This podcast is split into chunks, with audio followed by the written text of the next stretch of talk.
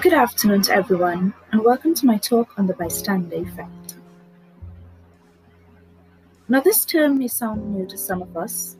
However, I can almost guarantee that we all would have had experience with this phenomenon at some point in our lives.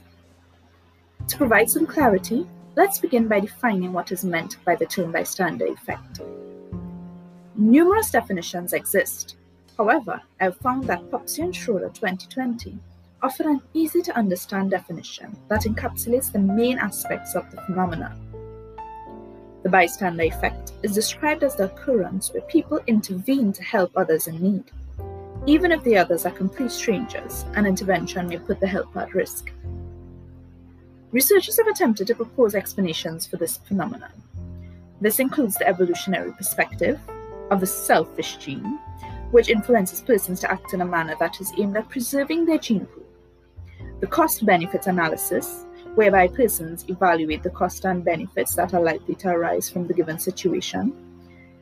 The empathy altruism theory, which postulates that perspective taking and empathy play an integral part in motivating persons to behave altruistically. The empathetic joy hypothesis, which describes the helper's high that people experience when they engage in helping behavior. And the emotions and mood model, which states that people feel compelled to act to alleviate negative emotions that they may feel, such as sadness. Now, my experience. Exposure to the content surrounding the bystander effect certainly elicited nostalgia on my part. For, for some time, I couldn't remember a single instance where I witnessed this phenomenon, well, unless YouTube and television counts. But having reminisced on my life experiences, the perfect example came to mind. It was quite some time ago. My family and I were on our way to church. On exiting our street, we noticed a young man, possibly in his 20s, passed out on the roadside. My father slowed the vehicle to get a better look at the situation. As other persons drove by, doing nothing more than sticking their heads out the window and as they continued on their way. Upon getting a closer look, my father realized that the young man was a member of our community and needed to do something to assist.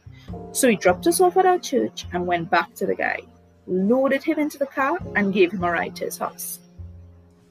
Even at that age, my siblings and I couldn't help but wonder how so many drivers and passengers couldn't be bothered enough to stop for just a second to make sure this man was okay. Maybe they thought that being passed out on the street is just a normal part of being drunk. But was their unconcern natural? Well, back then I didn't think so. They must have lacked hearts or something. My opinion now, however, is a little more informed. Perhaps this scenario was evidence of diffuse responsibility, which is the reduced inclination to help someone in need due to others being present who could have also provided assistance, according to Popsell and Schroeder 2020. From the perspective of the negative state relief hypothesis, as described by Batson and Powell 2003, it could be suggested that individuals simply felt no remorse at the sight of the young man, possibly due to him being a known alcoholic. As such, they were not inclined to help him, since they felt no negative emotions that they would have needed to subside. The cost benefit analysis can also be applicable in this situation.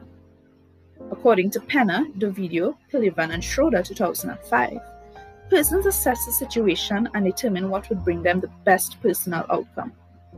Since there was nothing to gain from assisting him, such as acknowledgement, praise, or reward, but risks such as drunken retaliation were possible, the costs outweighed the benefits, resulting in a lack of intervention.